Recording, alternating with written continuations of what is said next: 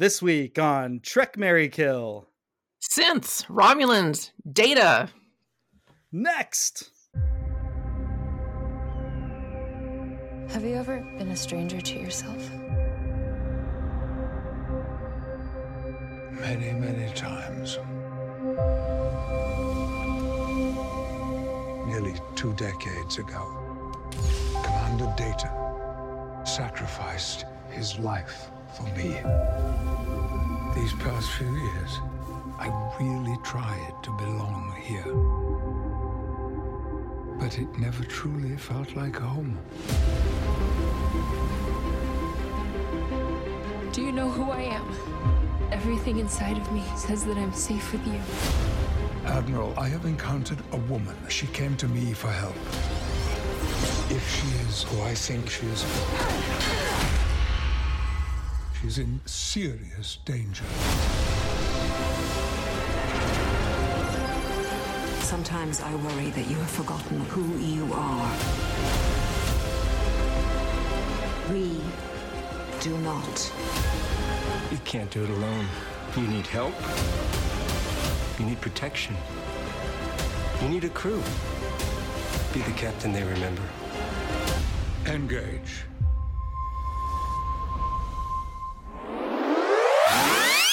Trek, Marry, Kill.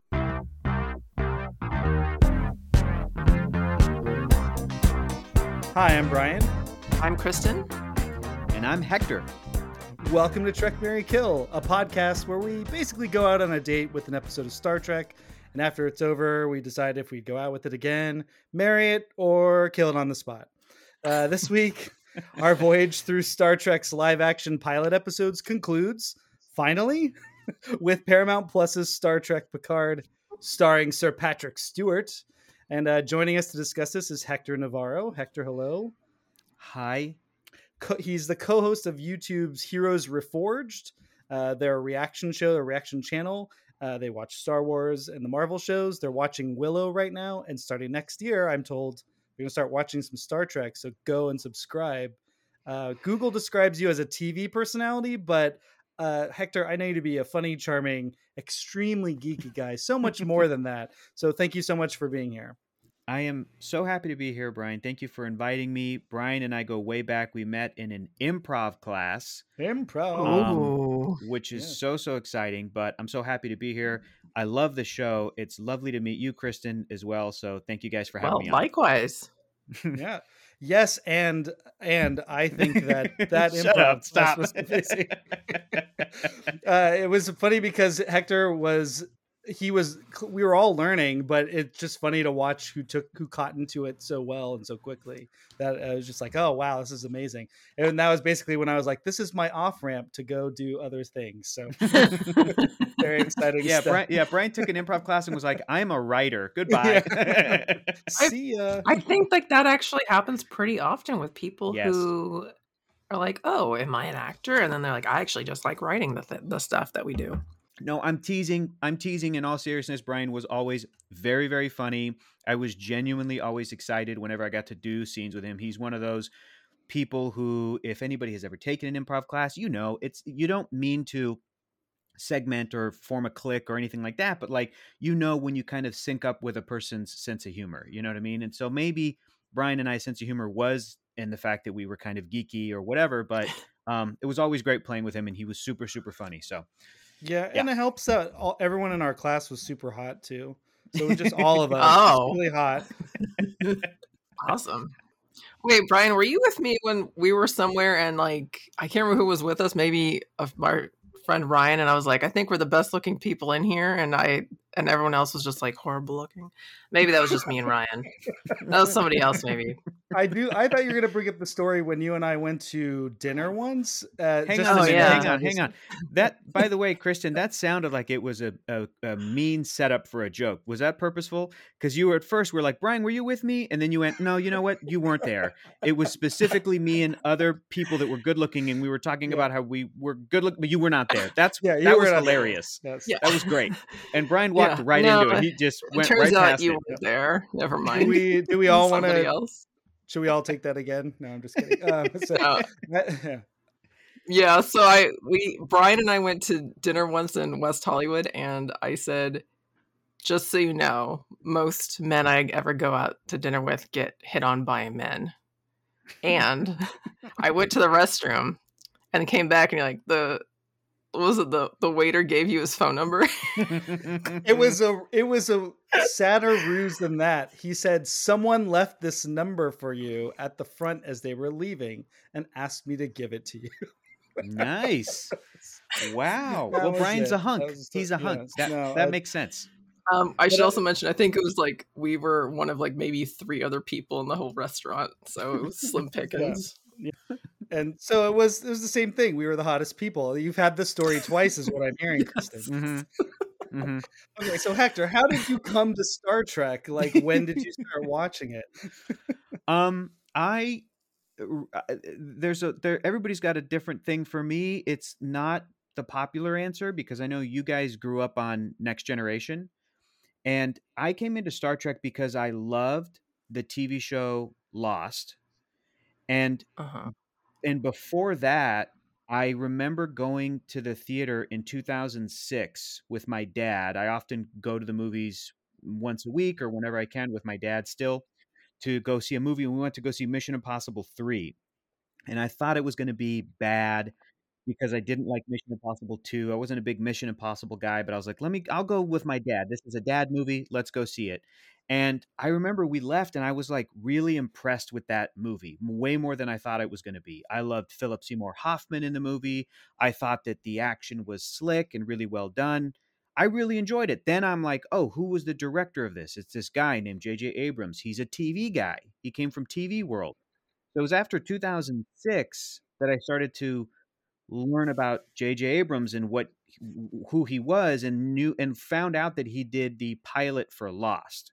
So then I checked it out. And I think I kind of got into it around 2007, 8, 9, somewhere in there. I was working at a mm. Blockbuster video at the time. This was in, in Oh. college. R.I.P. I was in college, Yeah. RIP, Blockbuster Video, and they used to have the TV shows for rent one disc at a time, depending on what the, you know, for Oh, those shows that had like the season box sets, you know? Yeah. And when when you work at Blockbuster, one of the perks, uh, on top of being horribly underpaid and whatever, is like, oh, you can rent five things a week. So my oh, for free, coworker I assume. for free, for absolutely for free. No, I paid, and you know what a what a deal. Uh, like a discount or something. But knowing that I really liked Mission Impossible, which came out a few years prior, and I'm working here, and I knew that he had done the show Lost. My other coworker was a massive Lost fan and was watching it current, and he goes, "You got to rent the first season and just watch it." So I did, and I'm I'm I'm here to tell you I'm still impressed with the pilot episode of that series. I think it's one of the strongest pilots of a show I've seen, and I'm not a huge TV viewer, but I I still I watched the pilot. I watched like the like the commentary track on it with like Lindelof and Carlton Cuse and them talking about what J.J. Abrams was doing and and knew that J.J. didn't have anything to do with that show beyond the pilot, but I still really enjoyed the show overall and learned that like he left the show to go do Mission Impossible and I was kind of like impressed like I was like that is crazy to have this incredible opportunity from like ABC television to to develop this show and then Tom Cruise comes and recruits you because he's like I like Alias come and direct the next Mission Impossible and now to this day I mean I'm a big fan of the Mission Impossible movies I guess I like Oh, me the- too. I am like isn't? the Yeah. biggest fan. Yeah. yeah, I, I think three still might be my favorite, honestly, just because of Philip Seymour Hoffman. But I love the Brad Bird one. I think the Christopher McQuarrie ones, the new ones, are so so good. I saw then I- Fallout three times in the theater. It's once in awesome. IMAX. It's so so good.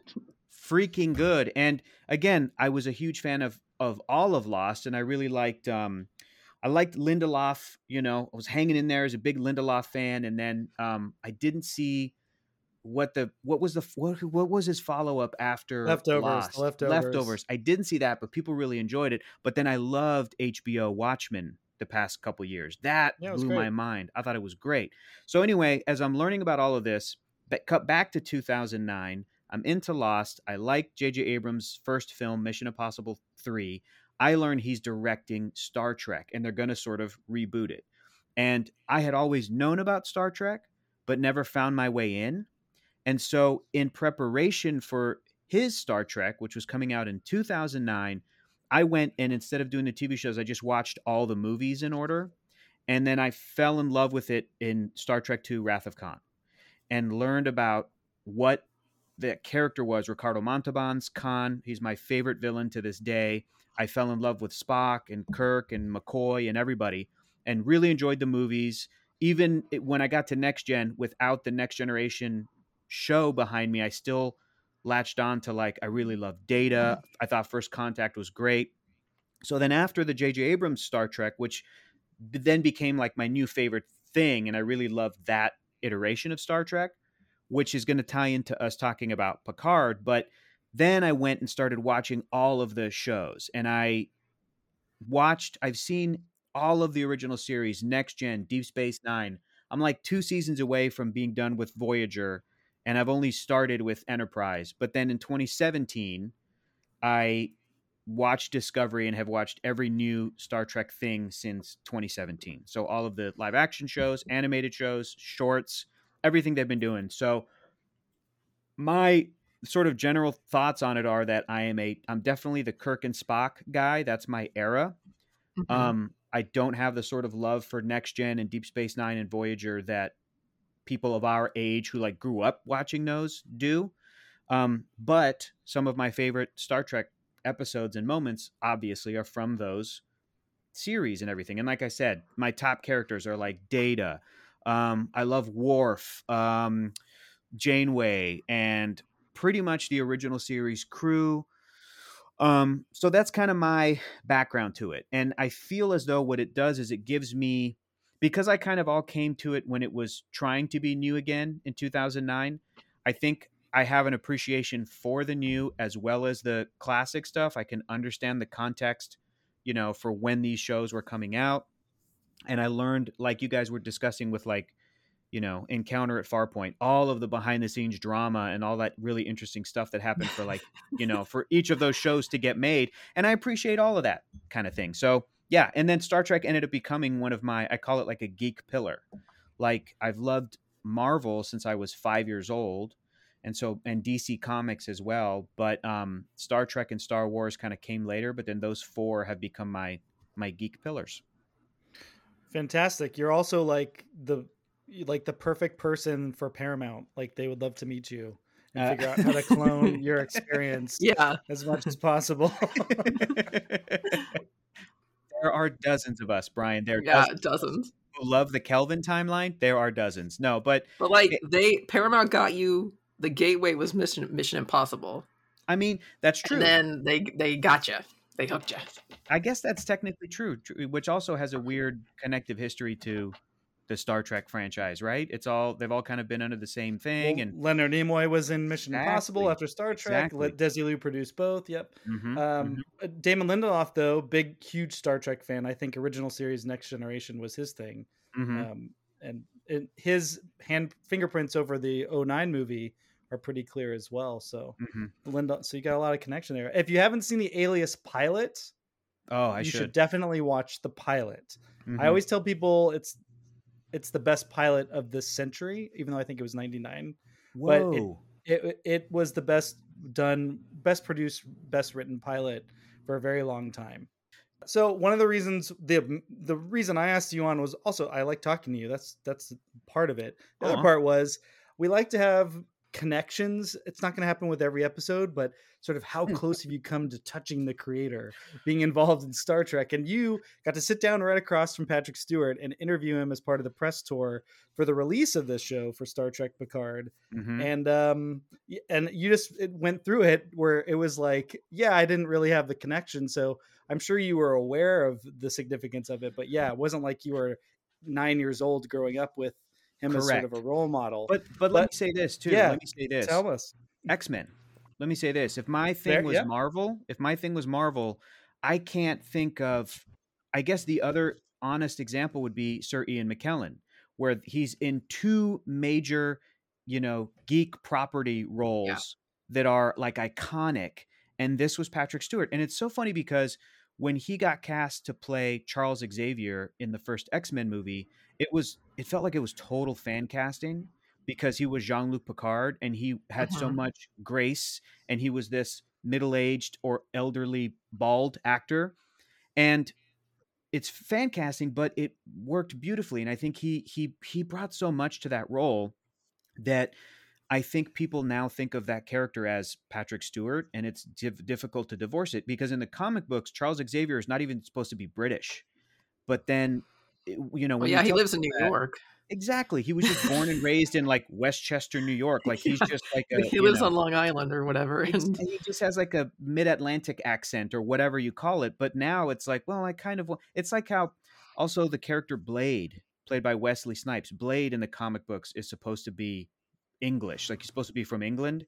But you go, yeah, but how can that not be an American guy? Blade is so do you know what I mean? Like you you Yeah. you get a performance and it just locks on. So but even without me growing up with Star Trek The Next Generation, I 1000% knew about the significance of that character even after I started watching Star Trek uh, for years, and I found myself more gravitating towards original series, I could still watch an episode of Next Gen and go, yeah, but Patrick Stewart is phenomenal. And I understand too that, like, I don't think that this is what Kirk did for audiences. I think Kirk was like a wish fulfillment type character. I think Picard was a father who raised a generation that was watching television. And I think that has a profound effect on how people view Patrick Stewart to this day. I think he kind of takes on those responsibilities. And whereas I don't feel like William Shatner like took on the same like saw the role in the same way. yeah, You he know I doesn't. mean? He I don't- doesn't want to be your dad. Right. And it's like, no, and that's not what Kirk was. In fact, Kirk was a bad father. Like he, technically abandoned his child, as we learn later in the movies, but you, that's going to be later. But, you know, but Picard was still, and I think it's so interesting you guys were talking about this because in the first episode, he gets so mad at children. And for the first first few seasons, like Jean Luc Picard hates children. And I found that to be so off putting. But then that is part of his like arc in that series is that he warms up to like Wesley Crusher and you know and so I I really do think that that fatherly aspect to it made an entire generation of Star Trek fans grow up and go Jean-Luc Picard I want him to be my father I want to be Kirk but I want you know I want to be on Picard's ship and so anyway, when I got to, to to sit across from him and just ask him a few questions, and I think he was sitting next to I'm trying to remember. I think it was maybe Michelle Hurd.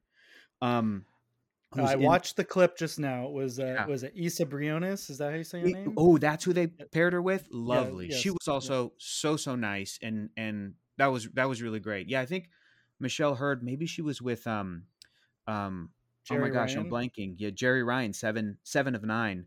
Um, but I remember I didn't mean to say Sir Patrick, but I like called him Sir Patrick, and he just answered a question. Like I asked him a question, but you know, instead of just saying like Patrick, what's I was like Sir Patrick, this question, and he was like, he just took it, you know, without missing a beat. And but in my head, I was like, damn it, I meant not to say that.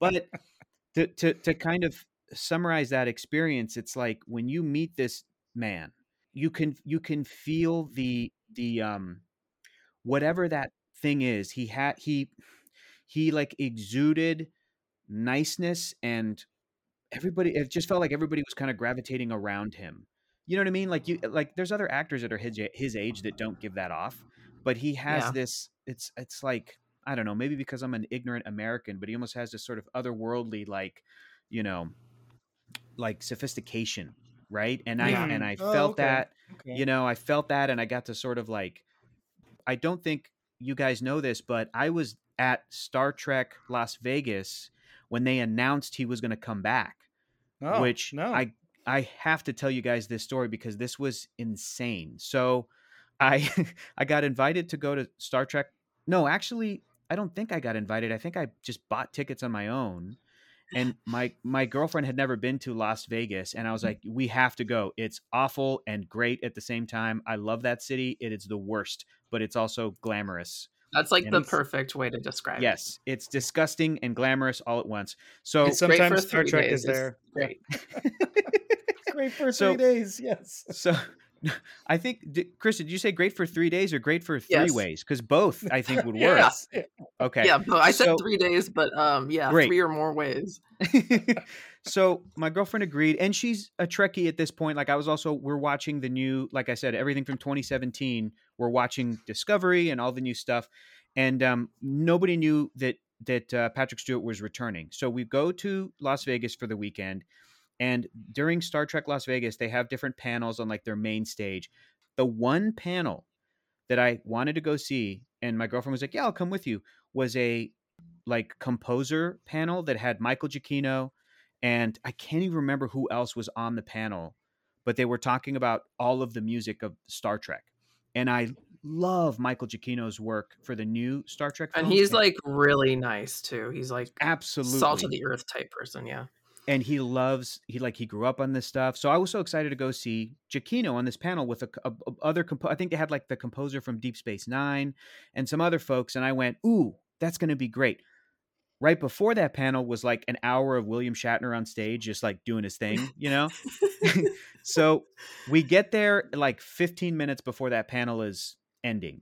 And as that panel's ending, people are starting to file out even more. So me and my girlfriend like move closer in the rows. And I'm sitting there and I'm going, great, we're just gonna watch this composer panel. And all of a sudden they're like, they're like, ladies and gentlemen, uh, Alex Kurtzman. And he just comes out and everyone's freaking out because he's like the head of Star Trek creative. And he starts saying, We we weren't planning on doing this, um, but we wanted to to bring him out. Uh, everybody, here's Sir Patrick Stewart. He comes out. The crowd goes insane. I can already see online it's like trending that Patrick Stewart is just at Star Trek Las Vegas, but I'm there and I'm on my phone and I'm like, what is happening? And he comes out and he's and he's getting emotional from like the crowd response, and he starts saying, you know, you know, I never thought I'd I'd come back, but but uh, talking to these folks, I'm extremely excited to tell you Jean Luc Picard is back, and the energy in there was indescribable, indescribable, and. Later, my girlfriend was like, "I bet you Shatner was so pissed that that oh happened oh right God, after his his had to be right. which just made it even better. It's so funny. Had And- to have fucking lost it. I'm freaking out and I'm taking photos and posting them on Twitter, and it's kind of blowing mu- blowing up because I'm like, I don't know how many other people that are in this auditorium right now are like trying to document it for you Like know the internet. on it. Rep- re- no one, no one, because it was such a surprise. There's no reporters in there. There's no press release. So I'm kind of trying to do that, and I'm not really a reporter, but I'm doing a Twitter thread of like I post a photo of him, and then I say he just said this. I post a photo, and it's like he's coming back for a series. And it's called Star Trek Picard, and it's not going to be Next Generation, but it's going to have this new tone. And he was saying like, I can't remember the specifics, but I remember Patrick Stewart was like, with everything that's happening in the world right now, and it's obviously he was hinting at the fact that like Donald Trump was just elected. You know what I mean? It was this. Mm-hmm. It was and and mm-hmm. with everything that was happening in England with Brexit. Yeah. that was Yeah. also Patrick Stewart's perspective. That he was like talking to these creatives. I trust them where they want to take this story and how meaningful it could be, and something to the effect of like, now is the time that people need this character to come back you know and and it was like emotional and guys i didn't even grow up with next generation you know what i mean like And, it- and you're like you're still like feeling it, right? I I a hundred percent feeling it. My girlfriend is feeling it. She hasn't. She didn't grow up watching Star Trek: The Next Generation either, but just to be there in that moment live, and I'm like still tweeting about it. And then he goes off stage. And then they bring out the composer panel. I don't remember a single thing from that panel. I was just like on Twitter freaking out, you know. And it was, but I, but we sat through it, and and afterwards, my girlfriend and I were like, we were so lucky to happen to be in the room during the most momentous moment you know, for that whole show, but certainly for Star Trek news in like years. Um, all because I wanted to go see the composer. So, so I had like a lot of feelings about this before this show, Star Trek Picard, even came out. It's That amazing. sounds awesome. Yeah, that's like that's very cool. Uh, okay, so this episode was called Remembrance. It premiered on Paramount Plus on January. Anyway, let's kill it. This one was a bad one. I kill it. That's what I would say. I'm kidding. Sorry. Hold on, we'll all get our turn. Yes. Yes. After all that, kill it. We'll all get back to our killing soon enough. It was a nice birthday present for me, January 23rd, 2020. Teleplay by Akiva Goldsman and A&D James Duff. I sucked in my breath because here we go. Story by Akiva Goldsman and Michael Chabon and Kirsten Beyer and Alex Kurtzman and James Duff. Directed by Hanelle Culpepper, uh, who did a, a fucking fantastic job, I gotta say, right out of the Mm. gate. Mhm. Um, even even a couple years later, I'm like, wow, this is no easy task, and I think she knocked out of the park. Quick quick synopsis: uh, Sir Patrick Stewart returns as Jean Luc Picard in a serialized drama about his retirement years after resigning in protest of Starfleet's decision to halt relief efforts for Romulans displaced by their home solar system's sun-going supernova, an event that served to be the catalyst of the Chris Pine 09 Star Trek 09 movie. Picard finds himself alone, sad, waiting for death on his family chateau in France until one day he receives a visitor who's in distress, a woman who needs his help, who he discovers is Data's daughter. And somehow the fate of the galaxy is in finding this girl who dies and then has a twin, and then he has to go on a quest looking for this twin. There we go. uh, I kind of ran out of steam there because I was trying to put this together in a way that was punchy, and I'm like, there's a lot of and then and then and then. So I don't know. Anyway, but as you said, this is a uh, Hector in the announcement. The, this was conceived as a different tone for Star Trek, serialized. There was a CBS investor call that uh, they Viacom, I mean, told the investors that it's Star Trek's first adult series, which is Mm. a weird phrasing, but they basically meant like you know this is They their meant dicks. yeah. this is this is their Game of Thrones essentially, or like their gritty, their kind of like heightened drama um, that took on more adult tones. And like you said, we've got uh, uh, modern parallels here. We've got a refugee crisis. We've Mhm. got uh, sort of basically an evil bureaucracy, and you know, rising fascism as sort of the thing. And wouldn't you know it, uh, um, a star like Patrick Stewart saying, "This character I played is sort of a religious figure, a leader that everyone believes."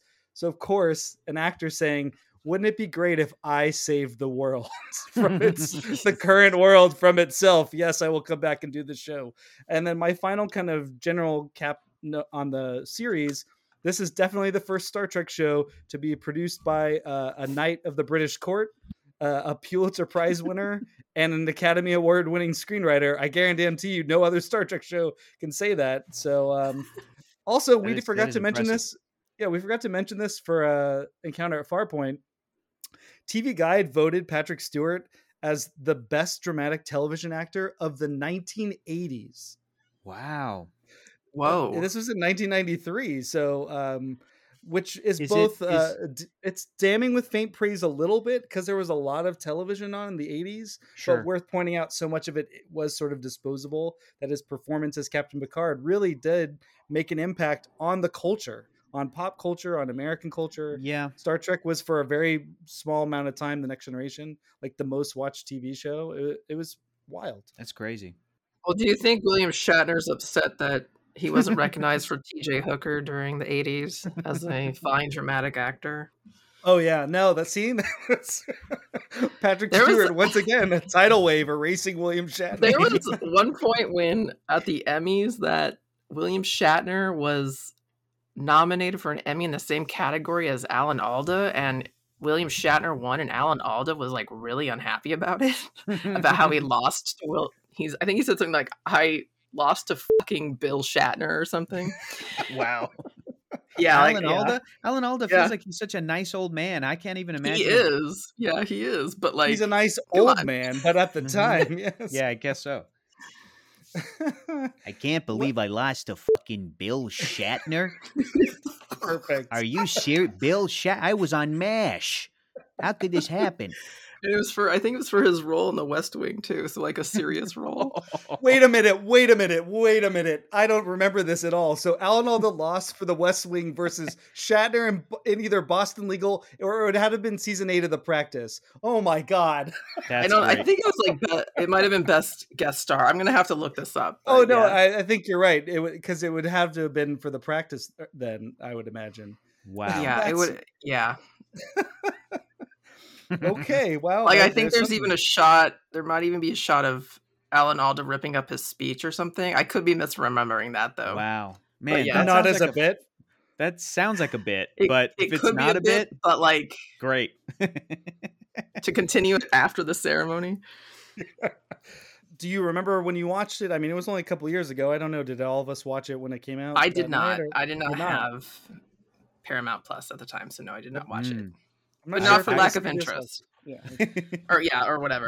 That's so interesting too. That that um that that you know like the question of like did next generation fans because you know this whole conversation's been happening with streaming lately and especially in the case of disney with disney plus there's I, i've seen a lot of conversations about like they may be pulling back on all of the various shows that they're doing because disney plus has certain fans already locked in so it's like there's no Marvel fan who hasn't already gotten Disney Plus. There's not another Marvel show that they're like, okay, I've been waiting for two years, but this is the one that's going to get me to sign up, right? But I'm curious if Star Trek Picard did bring in a lot of next generation fans to sign up for their service, at least in North America, which is what I think, or the U.S. is which, which is um, Paramount Plus. I think everywhere else it's like it maybe was on Amazon. I'm I'm not sure, but like if if Star Trek fans were not interested in Discovery, like did another one of the shows being much more different than Discovery get them to check out the Star Trek stuff? I don't know. I'd be curious to see that. yeah, we'll never know. I mean, Yeah, uh, another we'll part of it. Yeah, the thing is, these these Star Trek shows are insanely expensive compared to what it was, and you know, and I I think they're competitive in the marketplace, fifteen million an episode thereabouts, which Mhm. is competitive with you know Game of Thrones and that stuff.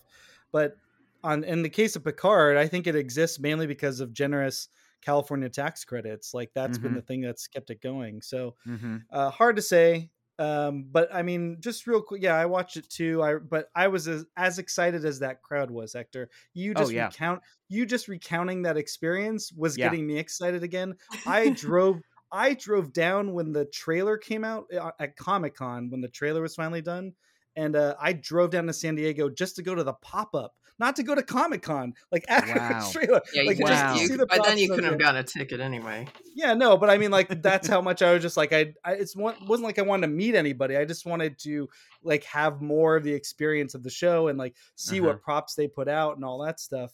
It was exciting. Captain Picard. It was exactly what you said. He was a role model to me. Like after my dad Mhm. died, like literally the only real like male role model I had for a time, which is a little sad. I'm not going to deny, but like No. you know, for a time. And I remember my mom as a gift wrote him a letter and he wrote back with a headshot. What? and It was very What? nice and all that stuff. Yeah, it was it was great. So uh Picard, you know, big deal to me, obviously. Yes. Which is which is why it, it's been very hard over the years to kind of admit my not it feels almost like a betrayal being like, I kinda I kinda like Sisko more. Or That's fine. or like I become a little more ride or die with Kirk sometimes. But yeah, it's like Li- obviously listen, I'm I'm I'm a huge I'm I'm the person who if the conversation and it used to be Kirk or Picard who's the better character, who's the better captain, right? I will usually go James T. Kirk, and I think I have enough to kind of back it up. Like I don't just say ah I like him more.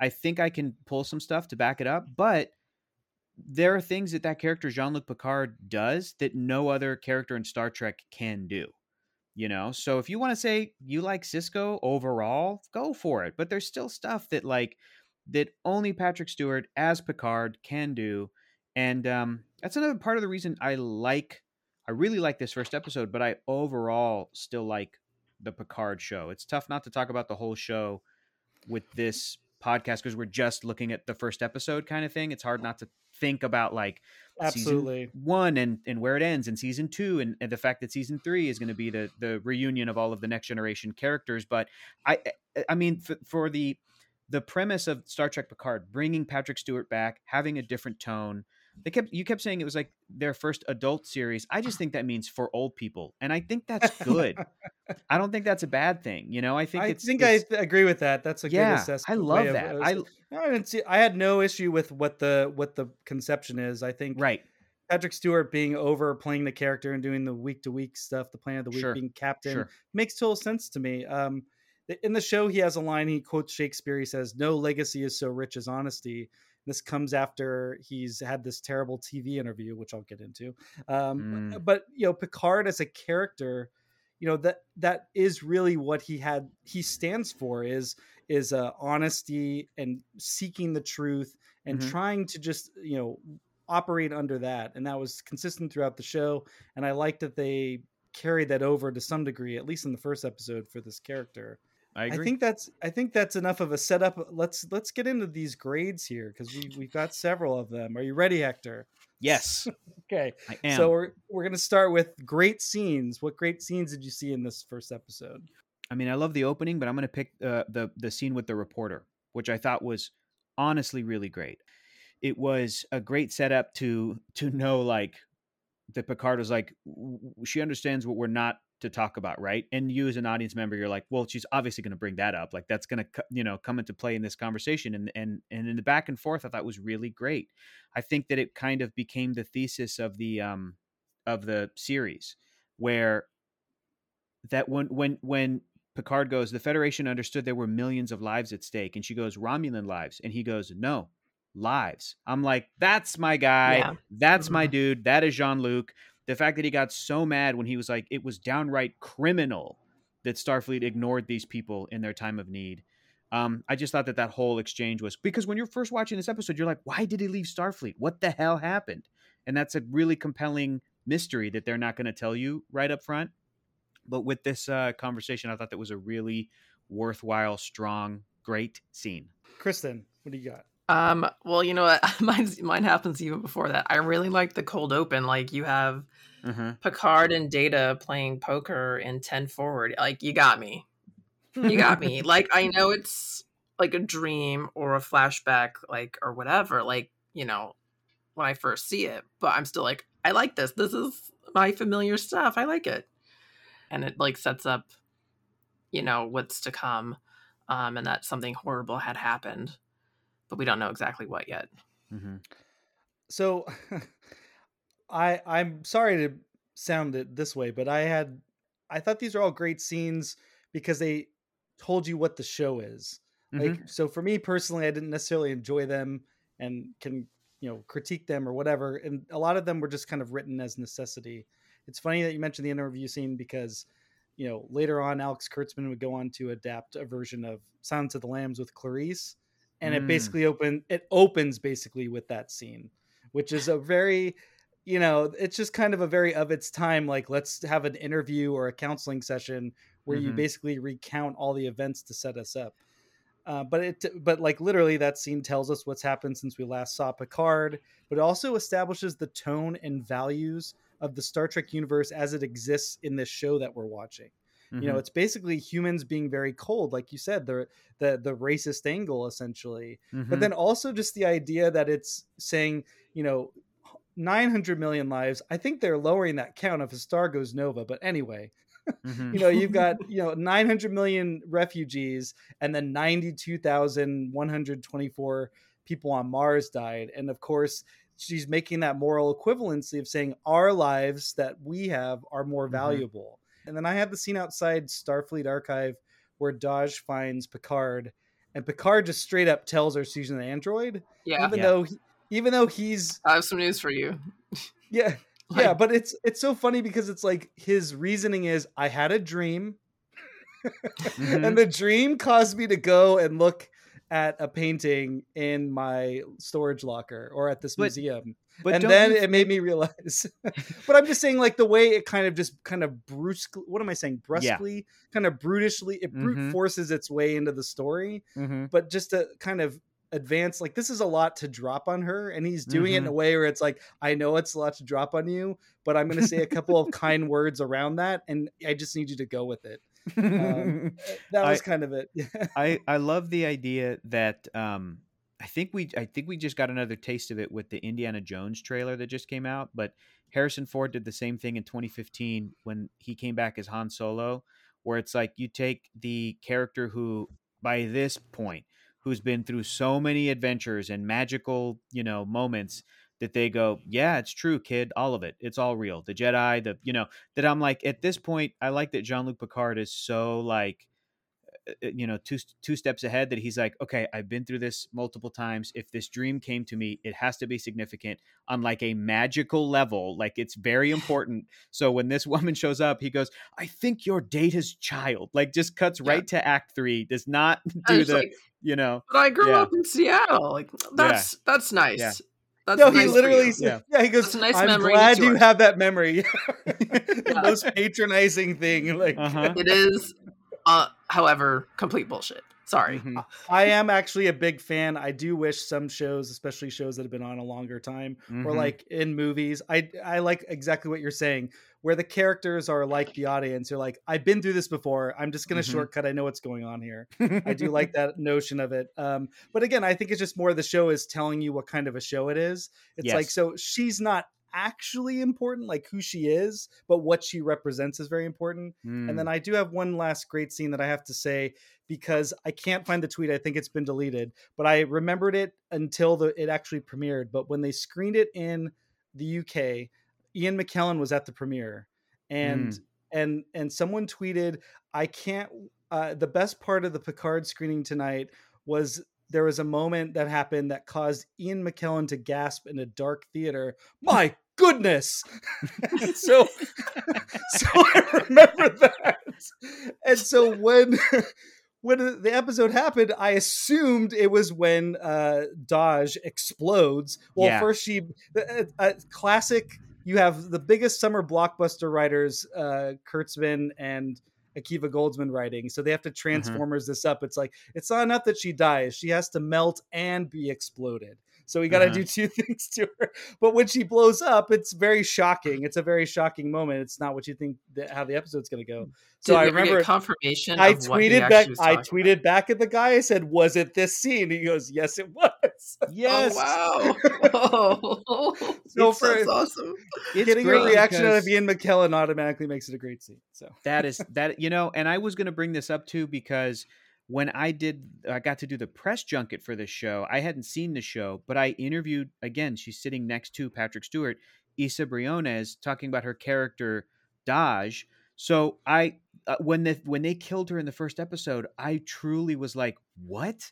Did they kill her off in episode one? And this whole press thing was just like a like like you know pulling the rug out from under us like thinking she's going to be like a you know is she going to appear in flashbacks now? Like you know a lot of shows will do that is is a is is a, a character will still be a part of the story even after they're dead kind of a thing. Right, but um no I w- I was honestly shocked that they killed her in that episode and then at the end when they revealed that she had a sister i was like oh like i had no clue so it was very fun for me. Again not a writer i'm not a huge tv person so i'm very easily impressed but yes. All right, should we get on to best Trek tropes? yes, Every time we see San Francisco in a Star Trek property, you know, I'm just glad it still exists in the future. Um, it hasn't gone off into the Mm. ocean, um, so that's nice. Um, I also thought it was interesting that, like, when we have this scene of Dahj in her apartment, like her boyfriend complains about how crappy her replicator is. and like and i didn't even like dawn on me like oh, of course a college student would not have like the nice the super nice food replicator that could do anything she has one Mhm. that does vanilla shakes only. And also i thought it and i also we've already touched on this but like the resettlement of the romulans being a huge political issue and a lot of previous star trek shows didn't really get into the politics of starfleet. It would get into the politics of like whatever planet they're at right. or whatever conflicts they're involved in, but not necessarily the politics back home. And I thought I put down as best Trek trope just because it, I mean, we haven't seen it before, but I like that they're putting that in there because before we're just sort of made to believe that everything is great in Starfleet. Yes, they make mistakes occasionally, but every on the whole, it's a great institution, and that's not necessarily the case in this one. Mhm. It, it's almost I almost feel like when fans of Star Wars get older, the older they get, the more they're like, wait a minute, the whole Jedi thing is bad. They're not Yeah. good. The organization is not just like some Jedi are like, you know, little darker or gonna go Sith or whatever, but like the whole thing, you know, taking kids from their families very young and training, like all of that is bad. And I think that Star Trek fans, I hope, as they get older too, it becomes more about like, wait a minute, what is Starfleet? What is it doing? What is it doing to other worlds? What is it, you know, what are things like back home? And it is supposed to be a utopia, but I like, in my opinion, I really appreciate it when the there's something off at Starfleet is done well. Sometimes it's not done well. Sometimes it's this weird alien worm that's infiltrated a Starfleet person and they have to like blow it up and it's weird. But other times I think I I remember when the show came out, people were complaining online, "Oh, that's not Starfleet. They're just doing it to try and be, you know, to show progressive uh-huh. politics and blah blah blah blah blah." And I go, "The point in my mind, the point of this whole franchise is not to be a perfect utopian thing. It's obviously supposed to represent our world. And it's supposed to show you that you need to continue to work at the the types of things that Starfleet has achieved. Like the same thing happened this year with the show Andor, that Star Wars show that people Mhm. were watching and they're like, "Oh, this is about how difficult it is to fight fascism. You have to do it all the time." So I like it when Star Trek shows can show you the nuance of Starfleet in some of its ideals might not necessarily work with its utopian, you know, um, with with with with what it thinks it's doing. And sometimes they make mistakes, and sometimes there's an individual that's corrupt, or sometimes there's a whole side of Starfleet that you go, wow, how does Section 31 even exist? Like that's really that should not be there, but it is, and it's and I really really appreciate that stuff. I don't write it off as like you know, oh that's not Gene's vision or whatever. I'm like, no, that's bunk. Yeah. You know, it should it should be about how people can work together to overcome that kind of stuff, and and um, so I re- I also really appreciate that too.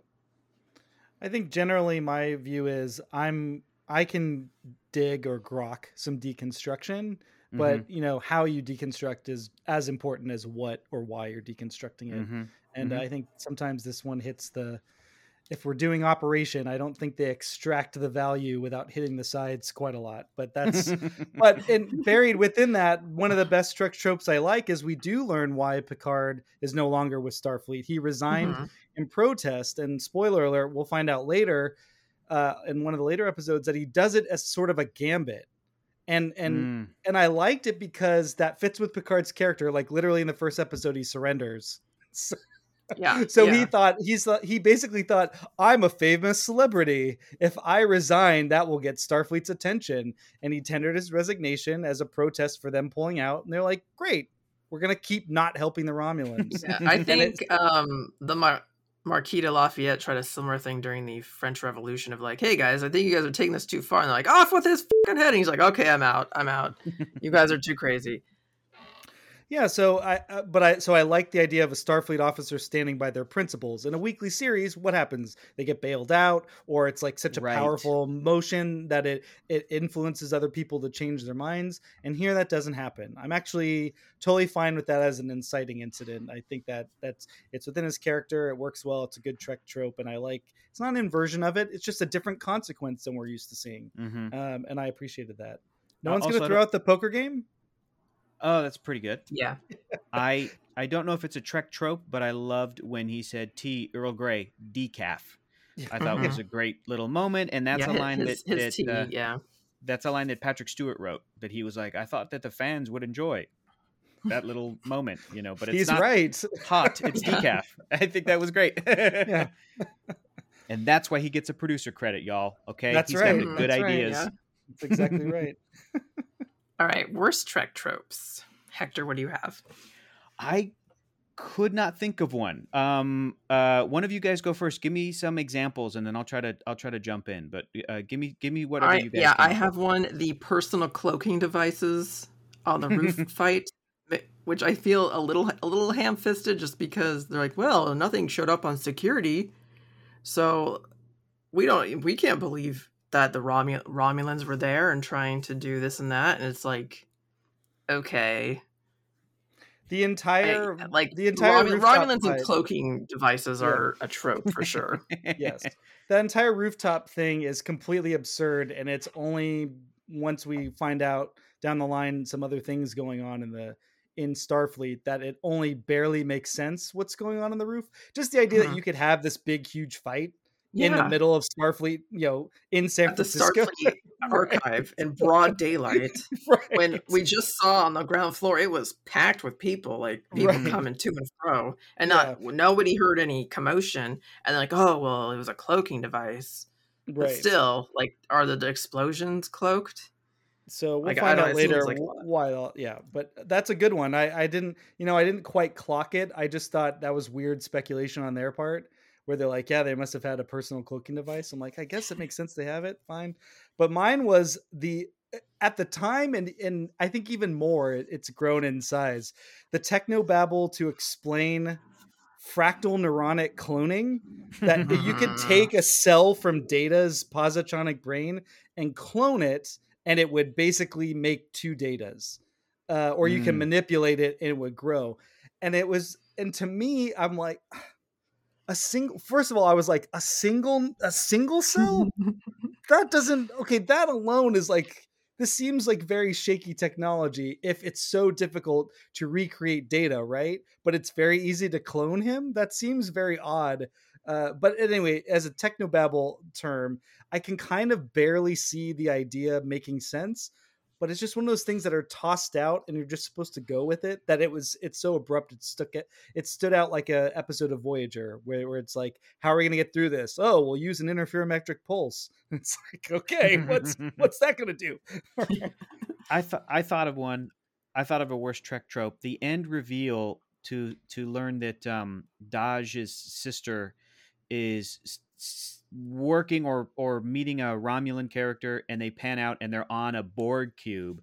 I just thought that the reveal was just way too long. I'm like, I don't know how you could shorten that. I don't know if they could be closer to the edge of a Borg cube, but pretty soon as the camera started panning out, I was like, oh yeah, they're on a Borg cube and then it kept panning and pan, like zooming out, zooming out, Mhm. zooming out through their little like we have ships on this part of the cube, and we have you know I'm like okay, I just think that that part took too long.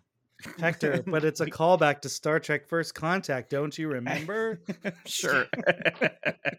Look, I understand that one of the tropes in Star Trek is to take way too long looking at the ships or the How know, dare the- you, the sir. star, How star dare you. or whatever they are. yeah, Yeah, how it's- dare you? It's And wonderful, I but just it, complained about Star Trek Discovery, the first two episodes, not actually showing us the ship. So yeah, it's How dare you. indulgent. That's all. It's a little Yeah. indulgent. That's all it is. That's Okay. why we're aboard her. That's why we're doing this. Risk is our business. That's right. and long gazes at beautiful ships is Mm. part of that business. Goodness. Okay. I, I got to put this in here. I don't know where else to put it because we were talking about Dahj and the twins.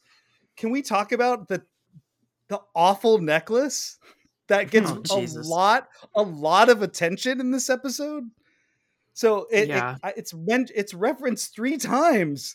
That's an unusual necklace. Where did you get that ref- that necklace? And then she takes it off to show it to Picard, and it's like crappily made too. I'm uh, all due respect to the prop person on that. Not a good job.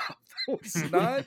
I'm sorry. I'm sure you had other stuff to do, and they probably just threw this necklace in it for like a reshoot. And you're like, "What is this?" And so you just had to do it. But like, it's like bent metal, like the wire. It's like a Mhm. bent wire, and then these yeah, two really like it's made out of like floral wire or something. Like Yeah, you just get it- at the craft store and you can bend with a pair of pliers. Exactly, and it's not unusual. It's two silver rings uh, tied, uh, put together. It, there's nothing unusual about it whatsoever. Yeah, I'm trying to remember. Did did Jean Luc mention that because then he went back to the archives and it was like a, a symbol that was present somewhere or something? no, like, they just have any wanted to connection data? establish. they just wanted to establish the idea of twinning and Gotcha. cloning, Yeah. and that she has a twin, and that's all it was there for. Um, Mm. and and it's not even like used again or referenced. Oh, speaking of the painting, are we are we sure that they had no i that no one making the show remembered Lal? Data's don't know. daughter, Data's actual Oh. goddamn No, I thought- daughter. No. I thought that there was a reference to Lal in the episode. Didn't The, Picard? the say something reference like- is Data always said he wished he had a daughter. Right, That's the reference, not Data had a daughter who died, and right. that that would be different. like from uh, King of the Hill. I always wanted a son named Hank. Mhm. Uh, most of it's time quality. Um, Hector, you can go first unless you want one of please us. to. go, please go You first, Hector. I got, so got much it. here. I you got so much. I think that it's a very 2000s. What? When did this come out? Two years ago. 2020, so yeah. 2020. I think it's a very 2020s show. It's very shiny and slick. It's um, just like with the, with Discovery as well. You can absolutely see the influence of the um, like the new Star Trek yep. films. Yeah, the 09, the Kelvin timeline uh, stuff, which I like a lot of that stuff. I don't mind it. I think that um, you know the lens flares when used appropriately are good, but uh, this is definitely a show that does not try to look like the um, the 80s or 90s like aesthetic of the next generation you know even though it's supposed to be i don't know how many years after however many years later it's supposed to be but yeah that's my thing Okay. Kristen? Um, I thought that the rooftop fight was very Marvel esque. Um, down to the fighting and everything, it looks just like something you would see in like a Marvel movie. She literally does the Um, Black Widow move where she, She, hooks the does like neck. all of the Black Widow moves. Yeah, I mean, I wonder if they use the same stunt person. Um, and I also put that Starfleet being an untrusted institution now. I mean, that definitely is of it of today. hmm Um, and of course, the opening credits, the, the opening title sequences, Mhm. um, are definitely of recent The- TV. The very artistic you know yeah whatever that stuff is supposed to be yeah this will be meaningful later in the season that kind of thing Yeah, Mhm. the the fight scene on the roof uh, just another thing in there i thought it it looked another sign that this is what the show is about. It looked great but made no sense because she's an android. She could just put her fist through all these guys. So like the only time her being an android really stood through was like she could like dodge the the phaser blasts which was great and then when she does that 30 foot michael jordan leap onto the steps. Love that. But it's like all these other times like she doesn't need to grapple with them. One punch they're dead. You know it's like that kind of thing with data. Um, but um, okay i got my list here. I'll start small. De-aging technology. Um, Mm, pretty mhm. new for the time and being used to de-age brent spiner as data. Mhm. At the time it, it looked good and now seeing it two years later i'm like okay all right um, it's it's tough because his face is just a different shape his head is a different shape than it was and Mhm. so Absolutely. yeah They didn't get Yeah. the uniform fit right because it's you know someone had to remake those uniforms, so it's not like they just brought those costumes out, which would have Mhm. helped.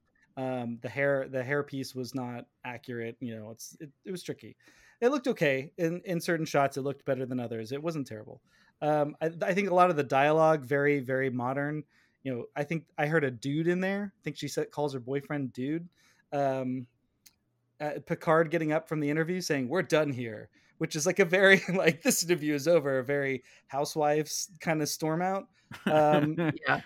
basic story stuff just to get the plot. Like, why does she rush out of the chateau after Picard's like, "You should stay here tonight," and then she just rushes away and she says, "I I just didn't want to put him in danger, but we needed a reason for her to leave so that they could find each other at the archive." You know, just like basically coincidental plotting just to because this is written as a summer blockbuster, even though they're supposed to be writing a, a nuanced, serialized drama. Doesn't it's it's a weird mesh of styles. But anyway, here's the other part. This episode and this show could not have existed. It owes all of its credit to 2017's Logan by James Mangold. oh definitely Oh, yeah. yeah So that's the of its time. It's like of its inspiration is more like it. You know, Mhm. Patrick Stewart even said that Logan was such a successful thing, and what they did with it, and what they did with this character, that if they could port that over to Star Trek, that would be what excited him. That was one of For- the things he said. In for the a press. half a second for a half a second i forgot that patrick stewart was in logan i was just like oh yeah he saw his Oh, buddy hugh jackman just killing it oh wait no, he was, in it, and he had a great, he had a nice role in that. It was great. wonderful Mhm. wonderful Yeah. in that yeah uh, it's, so the epic conclusion of the Hugh Jackman Wolverine story. But I mean, what is the what is the synth band? It's a mutant band, and uh, and he's got to protect a special girl with killer fighting skills, Hmm. and and but then what happens is and it relies on familiarity with an old friend. Um, data and all that stuff. I guess in that in the case of Logan though, it's like his offspring, so there's it's a little more direct. Um, but I, Yeah. but then I think what happens Offspring is through reproductive crimes, Yeah. though. yeah. Yeah, well, that's true. So I would say that the only problem is they ran into is like, well, Picard is not Wolverine. So how can we make this more of an action spectacle? And it's Picard, so we need to have the Borg. So you know what I mean? Like, so there is an inspiration and like a starting point. This is what Patrick wants to do. This is what he what kind of interests him. We think we have part of a story here. But then they were kind of like, well, how do we make this more interesting? Because it's not Mhm. that interesting. Even though I think you could have found a version where if it was just that, it'd be interesting. But we do get the Borg in here. We get the Romulans. We'll find out what that's all about. And um, and this is the final of its time quality. 9/11 is your story starter. So this the the Mhm. Logan was the inspiration, but the story starter is a 9/11 happens, which causes another 9/11 to happen, which sets up an even bigger 9/11. like that's the premise of the show. Then first 9/11 is the is the Romulan star exploding, which causes another 9/11. The synths rebelling on Mars and killing and destroying Mars and all the people there, which sets up a third one, which I guess I won't spoil, but it's tied into the synths and all that stuff. Um, and so Didn't, that's very Mars and the Mar didn't the Mars one happen first, and then that's what made them recall, and then the Romulan star exploded, killing. So it's a little it's a little hazy on the Mm-hmm. timeline of when when one Mhm. explodes versus the other. Uh, I'm not entirely sure to be honest with you. In my head, it was happening uh, after the star exploded because they said 900 million, and I'm like, okay, well, if the Romulan star we saw in 09 um, that the the planet was destroyed, so that'd be billions of people who died. So Mhm. you couldn't you couldn't actively say that they were getting that everyone you know people who had gotten off the planet or were stranded because the star exploded that would cause a lot of ripple effects. So I don't know. I could be wrong that one happened and then the other what the order is, but three 9/11s. And that has been a, a pattern for all these Star Trek stories going back to 09. Star Trek 09 starts with the 9/11. You know, it's like and then Star Trek Into Darkness is a 9/11. And then in Mm, Star Trek mhm. Beyond, they're trying to prevent a 9/11, and, and so and then even in Discovery, it's like every season a 9/11. So it's just a it's like a it's a tired. I think it's a tired story story trope right now. But even Enterprise was doing that, right? We talked about this in our episode, Kristen. Like that was all of what season three was about was the hunt for Bin Laden after a 9/11 attack Yeah. happens on Earth. So that's had repercussions. Okay, I'm done. Would you Got that off my chest. consider? would you consider the uh, uh, the whales movie them trying to prevent a 9/11 because a huge probe showed up talking to whales, and then they had to go back in time to get the whales to come back forward to prevent a 9/11? Well just from 2022 standpoint you know thinking about the writers at the time writing it they certainly weren't thinking about it from that time they weren't Mhm. they couldn't but they were conceiving of essentially a, a massive that was a planetary destruction an environmental disaster the end of the human race that our, our environment the world as we know it that's, That's true. certainly true That Uh, was but this is Leonard Nimoy. Yeah. yeah, but I think with the 9/11 type stories, they do they are kind of like easy setups because I think for the people making these shows and what my recollection of 9/11 is 9/11 was a huge fiasco, terrible tragedy that also then quickly established the the shakiness of our government and our Right. leaders and the effectiveness of all that and are we really safe or what is the what are the actual priorities of the people that we've elected to take care of us blah blah blah so it set up this thing, train uh, chain of events that i think that makes it easy then to transfer those concepts into other story ideas and Mhm. worlds which i think is what we Mhm. got here so Mm-hmm. that's that i feel unburdened now Good. I'm glad. okay the line must be drawn here great lines Um, yeah, okay. So uh Dahj says to Captain Picard, or sorry, Admiral Picard in this one, retired. Um, have you ever been a stranger to yourself? And he says many, many times. Um, I have because it made me laugh every single time I've listened to it. Not even go back and rewind it.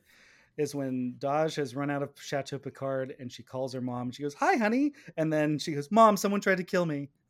It's just, it's just the way she says it, and it's so out of out of the place. Uh, it's like it's just very funny to me. Uh, but he quotes Shakespeare, which I already mentioned, and then I had your line as well, Kristen, which you mentioned. Okay. you stand out. Hey, look at that. Yeah. I really like. Uh, I got three Picard ones. He's got the best lines in the episode, for uh, to, in my Yes, opinion. The first one is, "I don't want the game to end," which was lovely. Um, the second one I have is when he is wrapping up that conversation with the reporter. He says, "I was not prepared to stand by and be a spectator, and you, my dear." You have no idea what Dunkirk is, right? You're a stranger to history. You're a stranger to war. You just wave your hand and it all goes away. Well, it's not so easy for those who died, and it was not so easy for those who were left behind. We're done here, which I thought was Can- great. Can I interject? That Yeah. scene, that moment of that scene was really great, and I was really annoyed watching it this time around that they chose to cut away from that and have that Mm. playing sort of in the background because that really was a great moment of that Mhm. scene where you know Mhm. Picard we've already cited a couple of moments where he really hits the no lives like but that was also just as good as any part of that it was a bummer they cut away And this is a very Logan inspired line, but when Picard says, I haven't been living, I've been waiting to die, I think Mhm. that's a really compelling. If you love this character and you know the sort of adventure his life has been, and then you catch up in this show and you're like, oh, it's been X number of years since he's resigned from Starfleet. What has he been doing? You know, he's on, he's on the chateau, just like we saw at the series finale of of the next generation that this is a potential future for him that he was just going to have this quiet retired life i love that that, that he had sort of romulan you know what would i call them housekeepers or or or helpers or aides or Mhm. whatever they are like friends of his who are like who remembered what he did what he tried to do to help romulus but i love that that that confession of jean-luc's where he's like i haven't been living i've been waiting to die it made me excited. It makes me excited for the rest of Picard, right? You're like, yes, finally, it's gonna. What are we gonna do? Let's go. I'm in your corner, dude. Let's go. Let's round everybody up. Whoever you need, let's go get this thing done. Very exciting. all right the Anton Karidian Award for best performance Hector who who are you putting here Um, anyone but Patrick Stewart. I'm kidding. He's the best. He's still even the age that he is. He's he is beautiful to watch. He's really beautiful. He's so human and so great for this character. I want to highlight Alison Pill as Agnes Jurati. I think she is funny. I think she's got a really difficult role to play, and I think that she is so believable in that in in that scientist role. I I think that she's really really great. I also have another one that I can hold off on, but I, I'm going to highlight Alison Pill as Agnes Jurati. oh Kristen oh yeah, no, I'm just gonna give it to Patrick Stewart. See, I, I want to highlight Merrin Dungey as the FFN FNN news reporter. Yeah, uh, Yeah, whose that's a tough Rick. role. Yeah, Francie from Alias. Yeah, Nice. but also just really, really good in a in a in a really yeah, exactly a very tough role. Um, and she's basically speaking exposition, and she has Mhm. to give a little attitude. You know, it's it's a very modern character, but it's written that way. You know, it's a very contemporaneous to 2020 and and all that. But I don't know, she was giving as good as she got, and she fit in. And I just want to highlight it. it stood out as like very consistent. She had a role, she nailed it. Who else did I- you want to highlight, Hector? I really like, especially rewatching this episode, knowing where what what this actor does and what this character where this character goes for the rest of the two seasons. Orla Brady as Laris, the Romulan woman who is helping Picard. I think she's lovely. I think that she is is really really believable in her in her, in, in the way that she is to Jean Luc. It's you know the the Yeah, other like, male Romulan instantly character. you know instantly you know like Mhm. oh this is a re- absolutely plausible believable relationship here like absolutely, you know exactly who she is in, in his life like immediately And I Yeah. and I think Irish that that Romulans. actor. Yeah, yeah, I love that too. Why not? Why the hell not? Yeah, I think that I think that that actor did such a great job that the actor almost carried on beyond whatever they had in mind for that character. You know what I mean? Uh, without giving away too much of what Picard what it does, I I just think that like you can even see from episode one, you go, oh, she's really really good.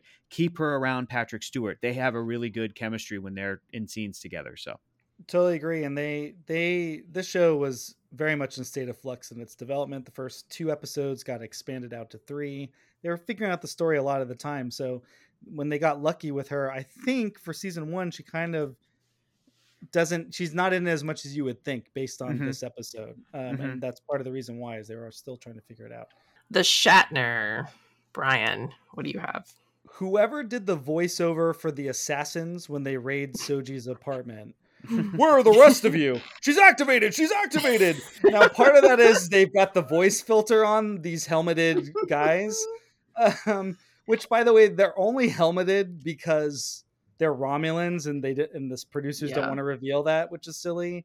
And then the fact that they beam in and kill her boyfriend and then fight her instead of just beaming her out, it just doesn't. You know what I mean? It's just silly. But anyway, the the what adds to the silliestness the most is is that she's activated, she's activated. what did you think was going to happen when you knocked her out?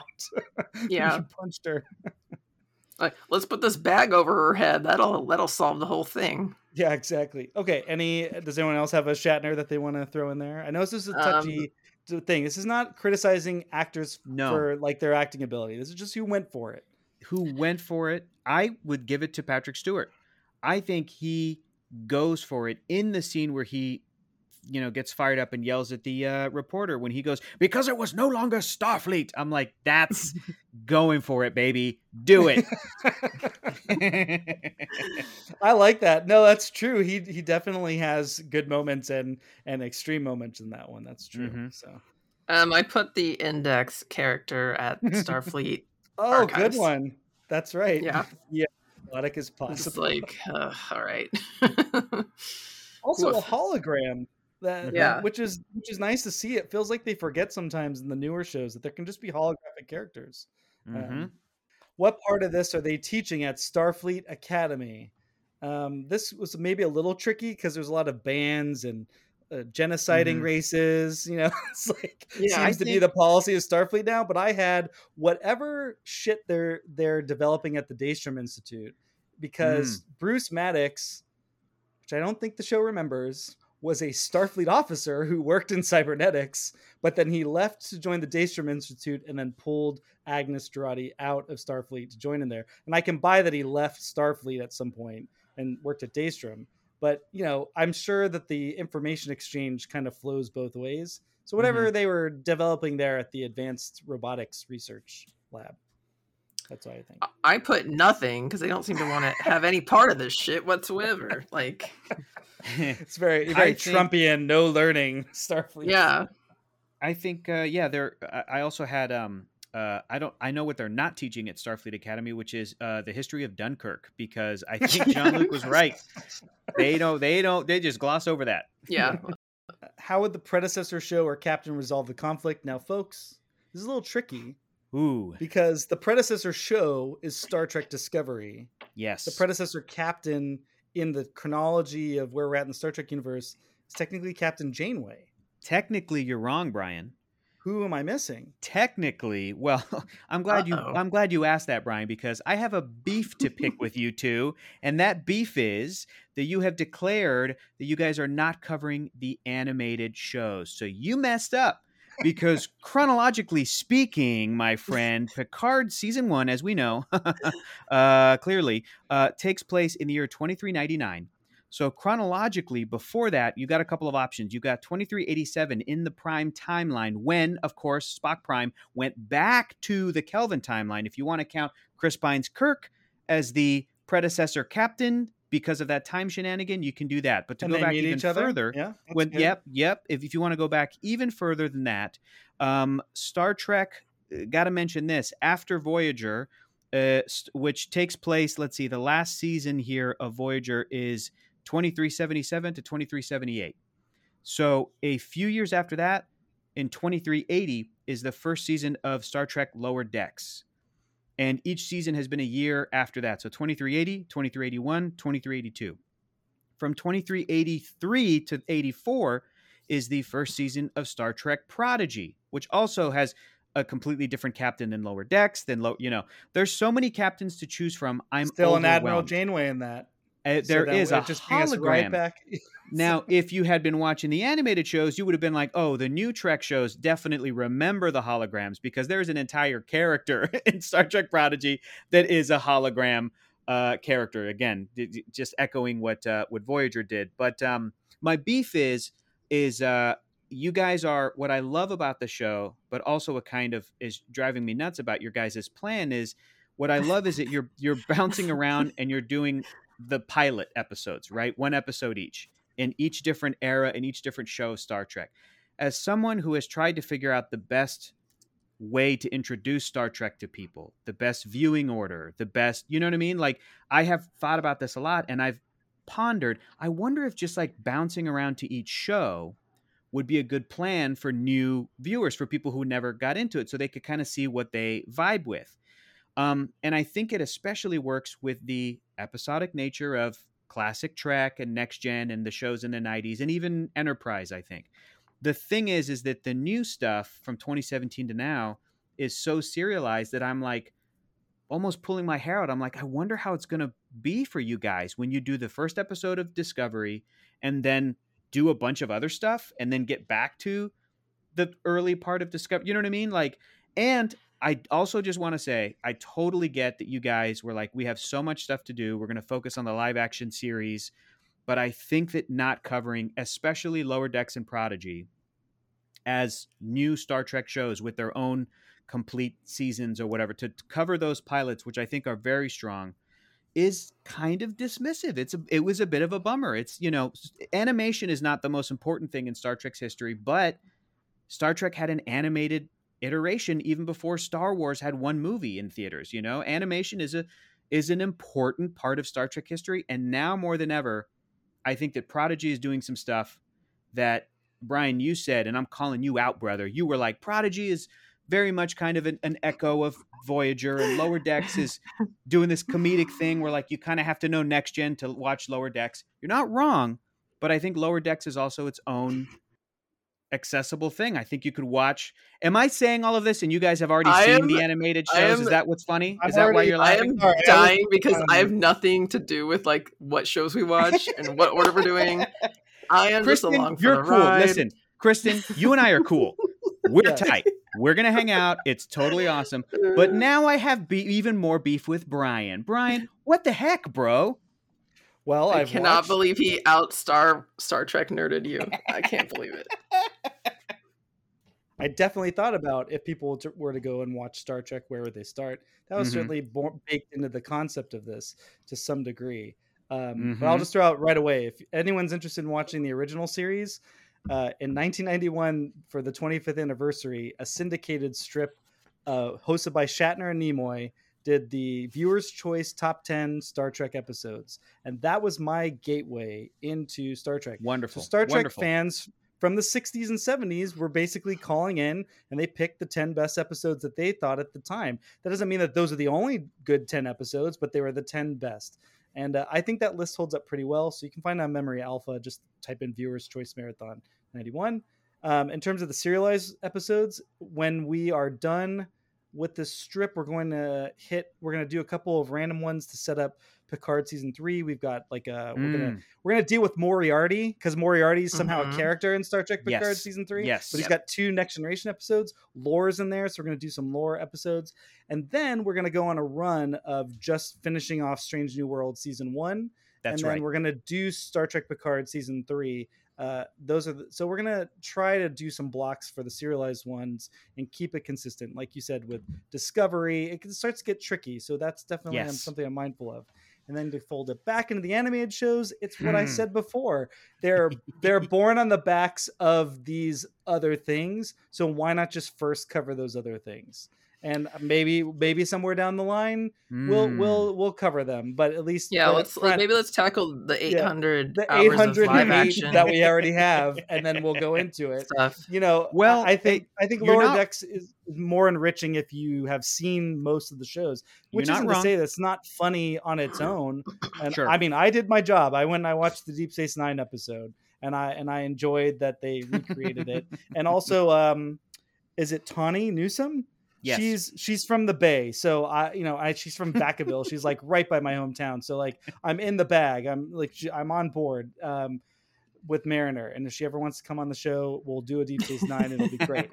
But uh, but you know, just in terms of like like I said, 808 live action episodes. Let's let's tackle You're not some wrong. first. But listen, it. it's it's it's you're totally right, and I liked what you you said because you're true. It's that it it enriches the experience of those animated shows in particular more. But I think the same could be said obviously with Picard. I mean, you guys are going back and doing mm, you know older classic episodes Moriarty so that Picard season three will kind of land better. And if there's somebody listening and they're like, I haven't really done Trek, but I'm going to follow along with this fun podcast, it's a great way to get somebody current and up to speed on Picard season three. But I say, hey, Prodigy is currently airing its first season, and maybe before season two or whatever, you guys could go and tackle that. It's its own little serialized thing. And the sort of same thing with Lower Decks. I think they're, I'm assuming season four is coming out next year because they've wrapped their third one this year, and each season's ten episodes. And again, just to go to bat for those stories, they absolutely are are for Star Trek fans who know the stuff, and it's why not go back and watch all that stuff first to then better appreciate the animated thing. But um, you know, I just saw these all these pilots getting love, you know, all the different eras of Star Trek getting love, and I was like, and also to be fair, I do consider Star Trek the animated series of the 70s. I'm like, just attach that to the original series. That to me, that's not like a new show. It's like a continuation. You know what I mean? I see that as like Roddenberry said as much. Yes. too. Yeah, I- so. I see that as like their year four on their five year mission. It can just be part of the thing, you know. And same with the movies. I'm glad you guys didn't try to introduce the movies as part of your like pilot, you know, uh, marathon that you're doing. Yeah, no, because we don't that's have a time for lot. that. Don't have Yeah. time for that. But do not discount Lower Decks. It is a, a blast and a half, but it does have its own unique things that I think they can do that other Star Trek hasn't done. And I've seen people talk about Prodigy, which is the show for children. I might add, it's the it's the one geared towards the kids on Nickelodeon. But moments in Star Trek Prodigy, fans have talked about him as like being the most Star Trekky thing since like uh, uh, an episode of Voyager or Deep Space Nine or Next Generation. You know, so they're doing beautiful, beautiful things. Don't count them out. They're great stuff.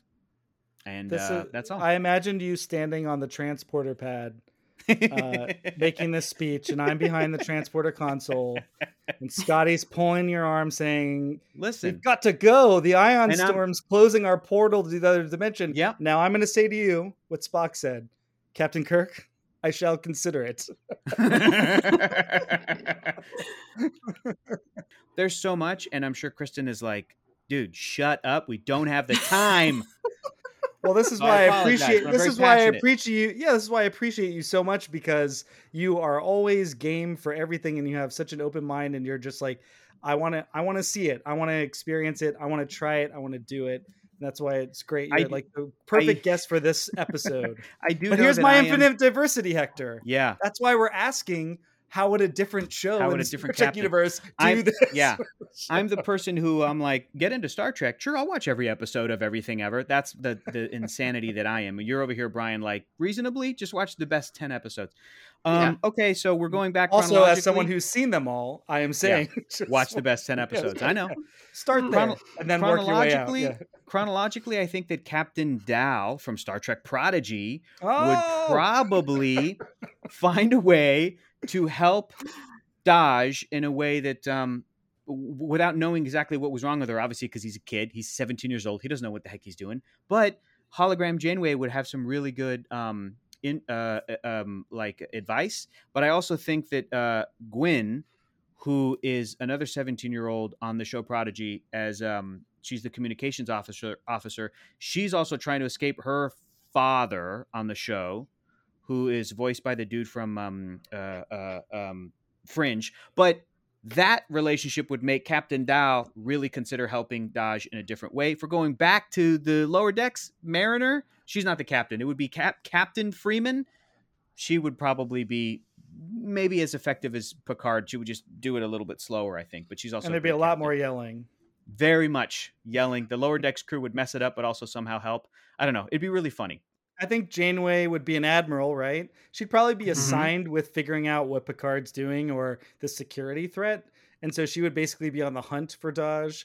And then she would very quickly discover, and because she's Janeway, she'd like get to Dahj very quickly and like figure out something else is going on. Like Starfleet's kind of being weird about this. And then she would Mm. just switch sides and she'd, she'd help.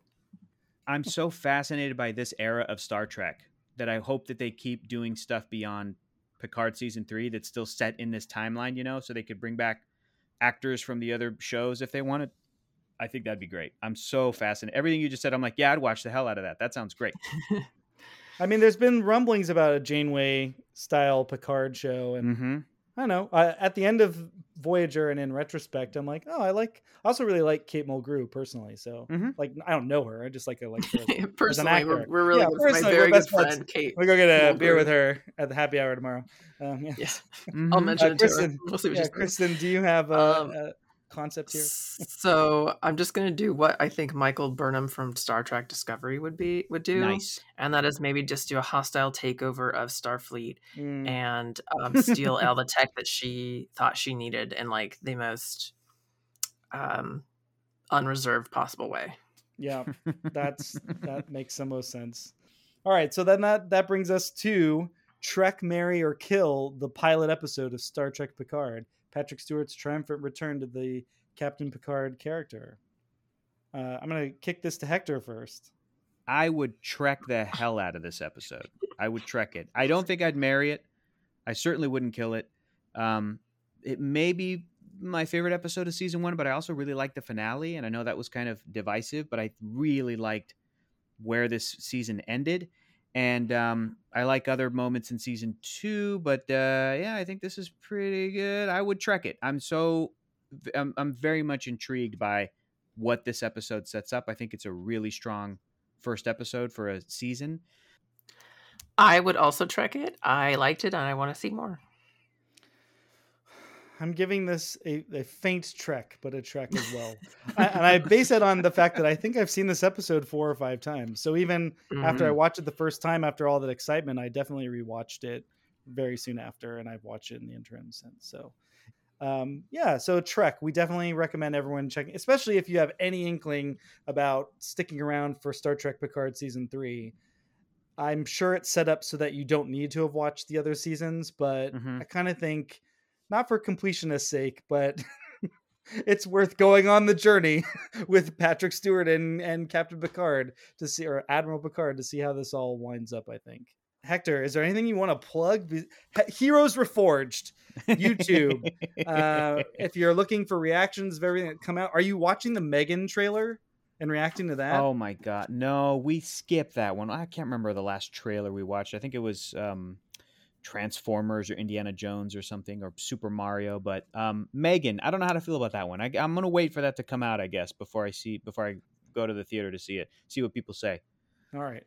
And uh, so check that out. Subscribe to the channel, um, especially if you're into in the good geek stuff, uh, mainstream stuff that you can watch. You have reaction, and uh, Hector is gonna. Thank you. He's a, he's exactly the energy there as he is here. I mean, we got we got pure Hector. It was great. Yeah. it was fantastic. yeah, So yeah, that, that was. Uh, if you end up editing all that out of the episode, no hard feelings. Oh I'll yeah, we're gonna cut understand. these down to a lean sure, for sure. 55. Yeah, a lot of this Yeah. is gonna go. That's fine. but um, I am honestly very excited because with my love of Trek, my my two buddies who we like watch shows, the three of us, they've never really seen Star Trek, like you said at the beginning of this. And next year we're gonna dive into it. And I'm the fool that has come up with the plan, the game plan here. They have no idea what we're gonna do, and I'm going to try and do it chronologically.